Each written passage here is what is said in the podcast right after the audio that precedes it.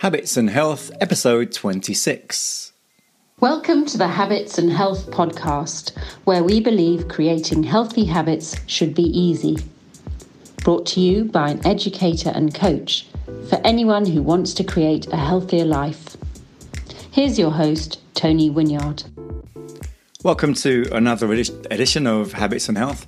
Today we speak with Christy Jacks, who is a specialist in uh, helping people to take control of their diabetes. And we're going to go into the differences between uh, diabetes 1 and 2 and how ketogenic diets can help and you know weight control and, and many other aspects of diabetes. That's with Christy Jacques in today's episode. If you do know anyone who would who would get some value from this episode, anyone maybe who has diabetes, please do share it with them and hopefully it can be of benefit to them. Hope you enjoy this week's show. Habits and Health. My guest today, Christy Jakes. How are you, Christy? I'm wonderful. How are you? I'm doing pretty well, thank you. And we find you in South Carolina. Yes, where it is nice and gloomy and rainy today. Uh, well, if you want to talk about rain, I'm in England. we, that's our normal state of play here. so, but isn't South Carolina, doesn't it get pretty warm there sometimes? Yes, n- normally at this time of year, it's 90 degrees and up. Right. Mm. So yeah. Uh, today it is it is still hot, but with the added um, benefit of being muggy and just wonderful. right. Okay. And, and Christy, so what is it that you do? I am a diabetes lifestyle coach and a nutritionist. Okay. And so, do you, from the sounds of that, you, you specialize in diabetes? Yes. I um, work with clients who have type 2 diabetes. Mm-hmm. That That's our, my main focus. But I personally have been dealing with type 1 diabetes for 38 years, I believe. Okay. So I've, I've been there, done that with every bit of it and I can help other and, people do what I do to improve their health. So, because of your experience with diabetes, is that why you chose to to help other people? Yes. And so, I've how, seen what the opposite can do. Well, I was going to say, so how before you kind of got into doing all of this, how did diabetes used to affect you then? I was what I like to call a roller coaster. I would eat lots of the wrong things. My blood sugar would go up really high. Then I'd take too much insulin and I would drop really low. And when that happens, I would have my little bag of what I call my emergency Skittles, some candy to help bring my blood sugar back up. And mm. it never settled down. So it was a constant roller coaster ride and it was exhausting. I had no energy and I couldn't really live life to the fullest. Mm-hmm. And from what age did that did that start? Well, I was diagnosed as a child. Right. If if I tell you my age when I was diagnosed, then you're going to start doing the math. but um, no, I started I started that roller coaster, I'd say in my 20s. Right. And it took a while to kind of figure things out. But I'm so glad that I did. And and in in the process of figuring it out, were you given a lot of conflicting advice? Oh, absolutely. Right. Yeah, I I I'm a trial and error kind of person. Mm. I'll I'll do I'll try different ways of eating, different lifestyle changes, and see what works best for me. Mm. And that way I can advise other people on what might work best for them. But the thing is that we're all so different mm. that you can never really tell what's going to work until you try it. So when did you, when would you say that you first started to take control of, of your diabetes? I would say probably 20 years ago. Okay. And how long did that process take? To begin, it took a few years. Right. I had to figure out my what I was eating and how much insulin I needed. And it's been about I believe 3 or 4 years now that I started using an insulin pump. Mm-hmm. So now I can really really tune in on the amount of insulin that I take. Well, for people listening who may have no idea what it is that you're talking about, so what what is that, and how does that help someone? Well, the insulin pump lets you really factor in all of your your lifestyle, your food, your activity, and I can put in the amount of carbohydrates that I'm eating. Say I'm eating a big bowl of rice. Mm-hmm. I can put that number into my pump controller and it will tell me how much insulin I need to mm-hmm. take care of it. So I can be very precise mm. in my dosage right. and prevent that roller coaster. And is that something that many diabetes um, patients use? It's mostly for type 1 diabetics. Right. Type 2 diabetes is more lifestyle. A lot of it can be related to weight. Mm-hmm.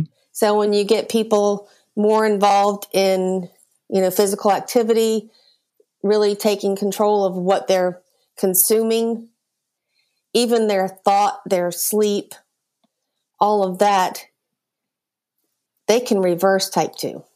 Mm. And so, why is it that um, that type 2 can be reversed, but type 1 can't be? Type 1, the pancreas no longer works. Mm-hmm. Mine stopped producing insulin a long time ago. Right. So that's why I have to use the insulin pump or inject it myself. Hmm. And type 2, their pancreas is still working, but maybe not effectively according to their lifestyle choices. Right. So. And so now since you know all that you've learned over the last sort of 20 years of of really tackling this how different is your life now to how it was before oh i'm much happier and like i said i'm i'm trying to live life to the fullest i don't have the ups and downs i sleep better i have more energy and i mean just overall, everything is better. Hmm. And, so, the, with your with your clients, what typically do? Well, I wonder. Are your clients mostly sort of type one also, or a mixture of type one and type two, or what's the situation? Type type two mostly. Right. Yeah. Those who want to get off their medications or perhaps just lose some weight and regain their health. Hmm. Do you think do most people who have diabetes have a really like a really comprehensive understanding of exactly what it is? I think people with type 1 kind of get the idea a little more. Right. Because we don't have a choice. Yeah. Type 2 can be a little little bit more difficult mm-hmm. because a lot of people develop type 2 diabetes later in life. Mm. And they're are already set in their ways, I like to say. Mm. And trying to get them over some of their their habits that they've learned over their lifetime mm. and get them to understand what can happen. I don't think they really, some people really don't get it. Mm. When they make lifestyle changes, it's much more powerful and effective than simply taking a pill. Mm. And I've had so many people tell me, I can eat whatever I want. I can have that piece of cake. I'll just take a pill that the doctor gave me. Hmm. Yeah. so, yeah. Yeah. yeah. Some people think that's the easy solution, but it's not the long term solution, is it? Exactly. So, how do you tend to help your patients then or your clients? Well, I start them off just talking to them and getting to know them, kind of what their current lifestyle is, some mm-hmm. of their favorite foods, and just getting to know their personality. Mm-hmm. And then we take a step forward and figure out what their goals are, how committed they are. And then we create a plan. Mm-hmm. And we make small changes over time. You know, I don't like to throw all these different tasks onto a person all at once mm. because it can be overwhelming. Mm. So I like to do it slow and steady because you always win the race that way. Mm. Yeah, I guess you've got far less chance of success if you're trying to do too many things at once. Right. So do you work with a, a certain type of person? Anybody who's willing to listen. right. and generally, how do they find you? On online, I social media. I get referrals. So I, I have in the past, when I had my physical location, I was getting referrals from different uh, local physicians. But now I'm all virtual. So I can take clients from anywhere. So, do, do you prefer working with people face to face or, or online, or do you have a preference? I don't really have a preference. I I did enjoy meeting people face to face, but I can reach so many more people mm. online. And that's really the goal mm. is to help as many people as possible. So usually how on average how long would you be working with someone? It uh, well to begin with I'll do a 6 week program. Mm-hmm and then we'll reevaluate. Sometimes they need a little extra help or they need maintenance. Hmm. So it really depends on the individual. Um, so, what kind of results have you been getting for some of your clients? I've had clients who, you know, lost 20 pounds. I've had clients that reduced their medication, some that have gotten off of their medication. I've had clients bring me gifts because they were so happy after mm. going to see their doctor. And that's a very, really, it's a good feeling. They'll come in and give me a giant hug mm. and a gift because they feel so much better. So, what is the difference, say, between, you know, you mentioned some who have reduced medication and some have got off of their medication. Is it um, a case of the people that have got off of their medication being far more like really listened to the advice that you've given and really gone to work on their own selves, or is it more than that? That's a huge part of it. Right. Their commitment. You know, I have a lot of people who, well, I had a birthday party to go to. Right. You know, it's the holidays. Yeah, I'm yeah. allowed to cheat every once in a while. Yeah. And you know that that's fine. Hmm. But the more committed you are, the bigger the changes you're going to see. Mm. And so, is it a case of when people are, are have been really committed, that they do they often are able to get off their medication? Yes. Right. I've seen it happen. Now, that doesn't mean they're completely cured, of course. Mm. They still have to be aware of what's going on, what they're doing. Mm. But, you know, medications can have so many different side effects. Mm-hmm. So if you can reduce or eliminate the need for the medications, mm. you're going to feel better overall anyway. Yeah. And so the people that have, well, say some of the people that are off of their medication, is there a, a time scale that, like an average time scale that that is taken? I had one client who was extremely committed, former military, mm-hmm. and it was about five weeks. Wow. But that was that was a very rare occasion. Mm. But you know, slowly reducing the dosage while working with the doctor. Mm-hmm.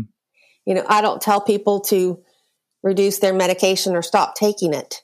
Yeah. I want them to have a a, a relationship and communicate with their doctor mm. so we can all work together. So, so once someone is off of medication, how different is their life at that point?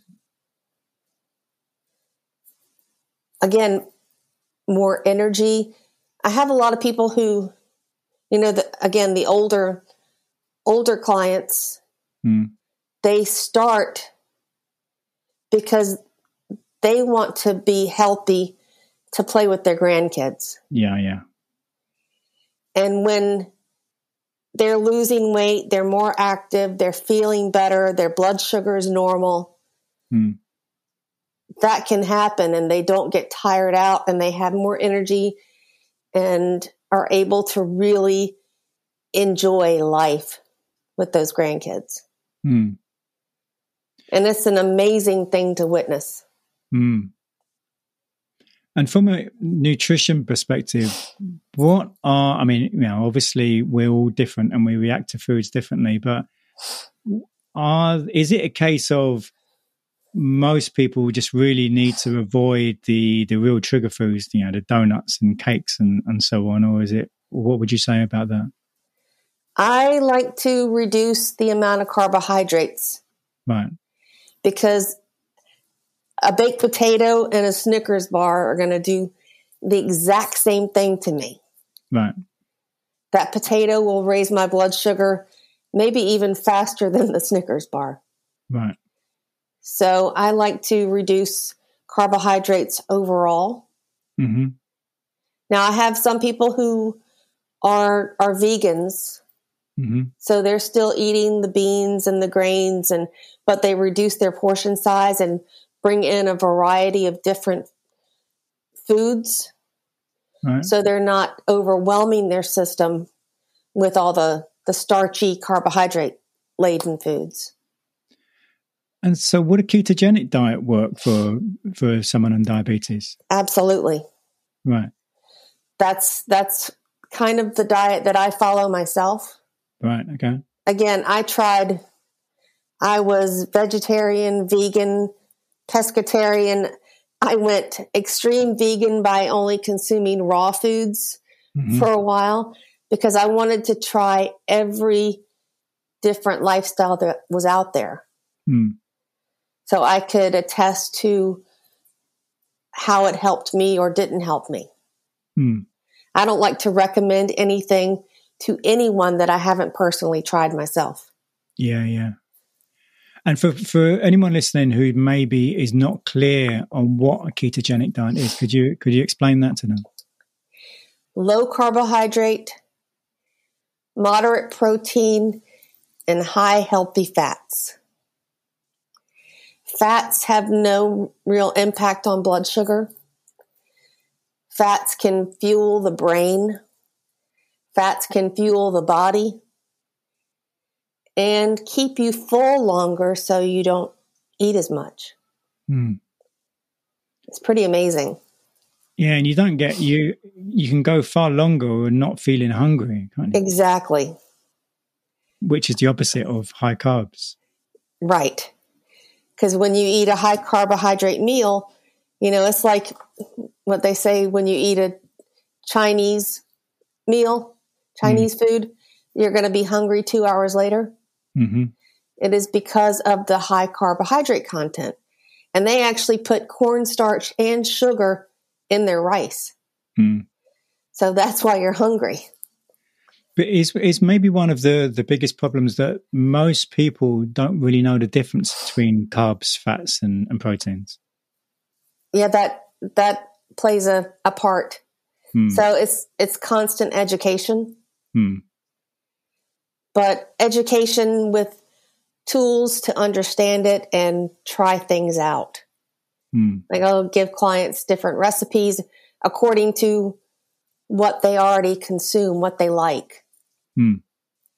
Because there is a ketogenic or low carb way to prepare just about anything. Yeah. And are people quite maybe skeptical about it first when you suggest it? Well, if you suggest it to them, or how do people react? I've had I've had skeptics. I had clients that came in and told me that I was a liar. It had been two weeks and they hadn't lost any weight. Right. And then two weeks later, I was their best friend. Right. Because things turned around. Hmm. There, I mean, there are skeptics. They, you know, worry about different things that they hear from their doctor. But once you really start understanding how food works in the body, mm-hmm. how you feel according to certain foods, it's it's pretty pretty powerful. Mm. Do do you find that many of your clients put too much emphasis on the losing weight aspect of all of it? Oh, absolutely. Right. They they want to get on that scale every single day. Mm. I haven't lost any weight. Mm. But, you know, according to what time of day you get on the scale, it's going to be yeah. different. Of course. Yeah. So I like to, there's something in the ketogenic world, you know, non scale victories. Mm-hmm. Like maybe your, your clothes are fitting a little bit looser. Yeah. Or you have, you were able to walk a little farther, have a little more energy that day, or you slept a little better. Mm. So those are the non-scale victories that can have a huge impact on health. Hmm. So, so is there? Are you finding that you many of your clients are, say, above like forty, or do you do you generally people? Right. I was wondering yeah. if you work with many people in twenties or thirties, for example. Not normally. No, it's usually the older older generation. Hmm. And do you ever work with anyone who's got pre-diabetes? I have in the past. Right. But it's it's been a while. Hmm. And and it pre-diabetes and diabetes, it's really the same information. Mm-hmm. You just want to make sure that the pancreas is worked, working at optimal levels. And it's not overwhelmed by having to constantly produce insulin to make up for everything that you ate at that birthday party. Mm-hmm. And and is a ketogenic diet um, sustainable long term? I have friends who have been on the ketogenic lifestyle for 25 years. Right. and they do fantastic. Hmm. So, what why is it? Do you, do you think that some people, well, there are so many critics who say that it, it, it can't be done on a long term basis? Why do you think people say that? Because they really don't look into it fully. Hmm. I know a lot of the the naysayers are, are worried about cholesterol levels, hmm. but cholesterol levels from everything that I've read from different health professionals who are in the ketogenic world, mm-hmm. inflammation in the body is more dangerous than the cholesterol. Mm. And you get inflammation from high carbohydrate foods and high insulin levels in the body. Mm. So you reduce the insulin, reduce the carbohydrates, you're going to reduce the inflammation. And what are the biggest culprits as far as carbs are concerned?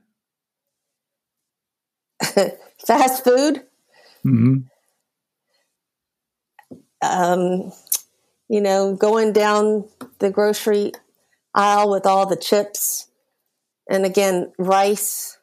Mm-hmm those are the the staple foods like rice and corn and bread, mm. things that are relatively low priced, especially things like white bread mm. and highly processed white rice.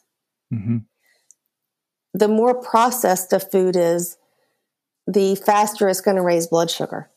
Mm. And do you think people have a good un- well, many of the clients when you started working with them say, do they have a good understanding of what processed food is? I think they they have an idea. Hmm. They you know they it comes in a box or a can. Right. But when you re- when I show them, there's something called the glycemic index, mm-hmm. and that's basically showing how fast a food will turn into sugar in the body. Right. And white rice will is higher on the index than brown rice. Mm-hmm. White sugar is higher on the index than, you know, the brown sugar. Mm.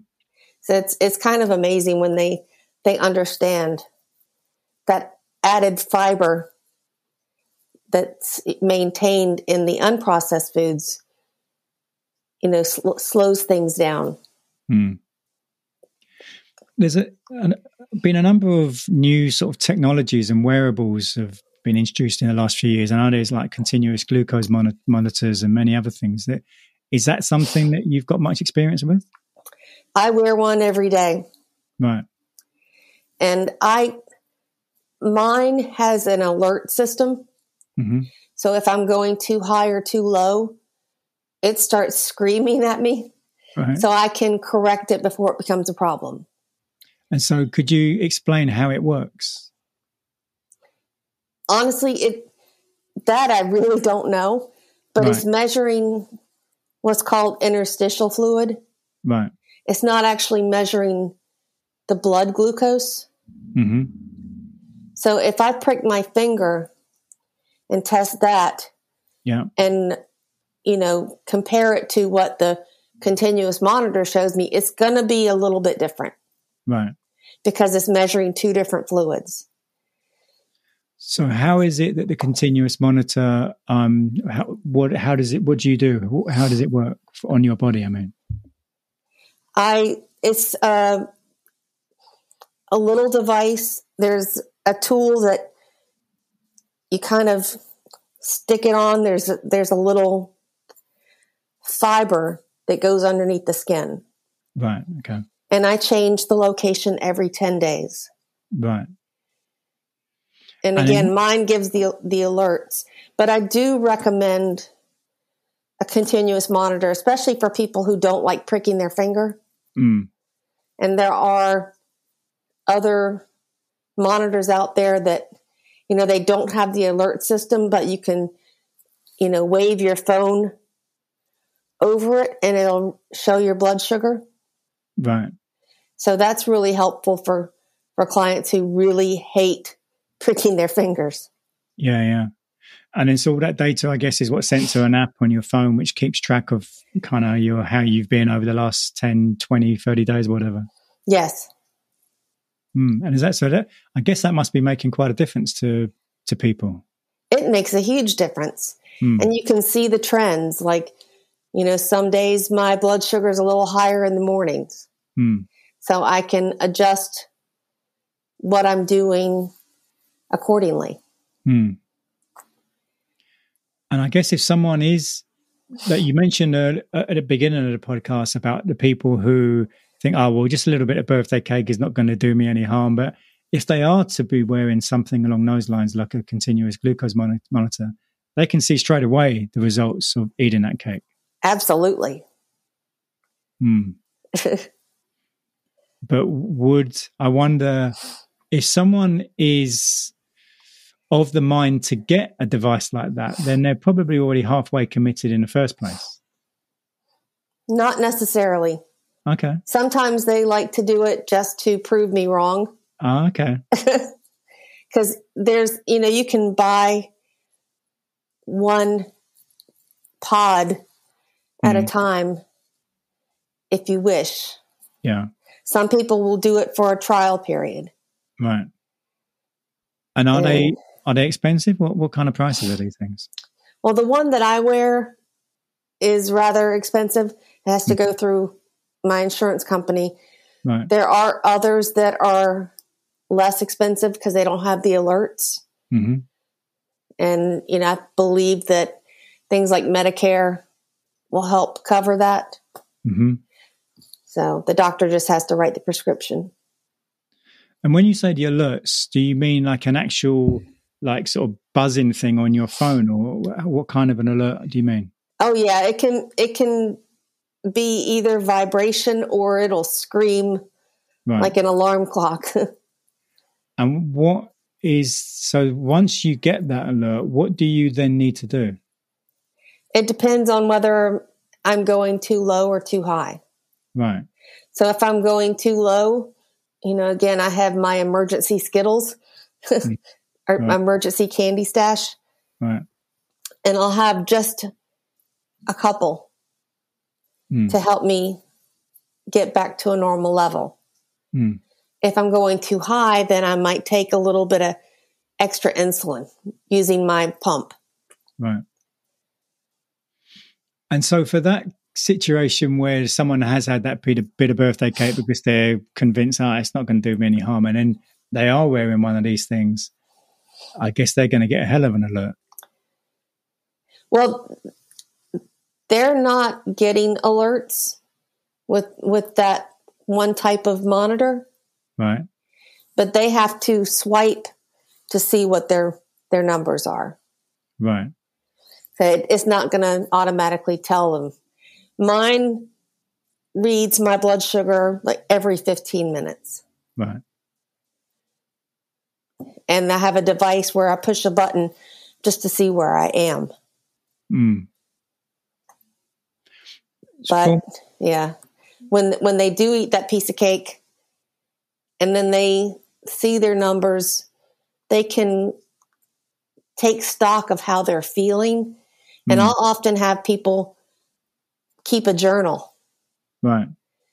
Say, okay, my blood sugar was this because I ate this. And, you know, I felt awful that day.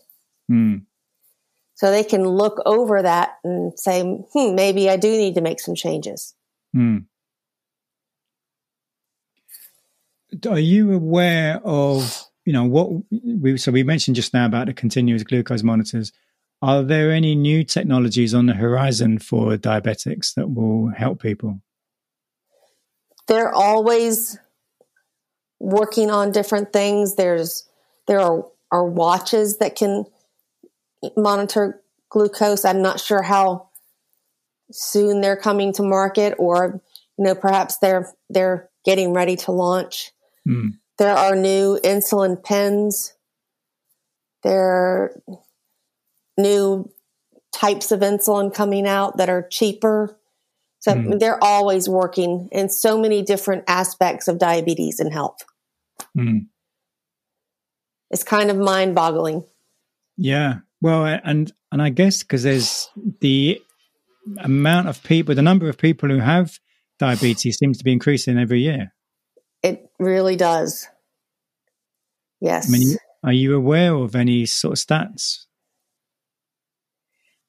I know that South Carolina, where I live, mm-hmm. has a very high incidence of type 2.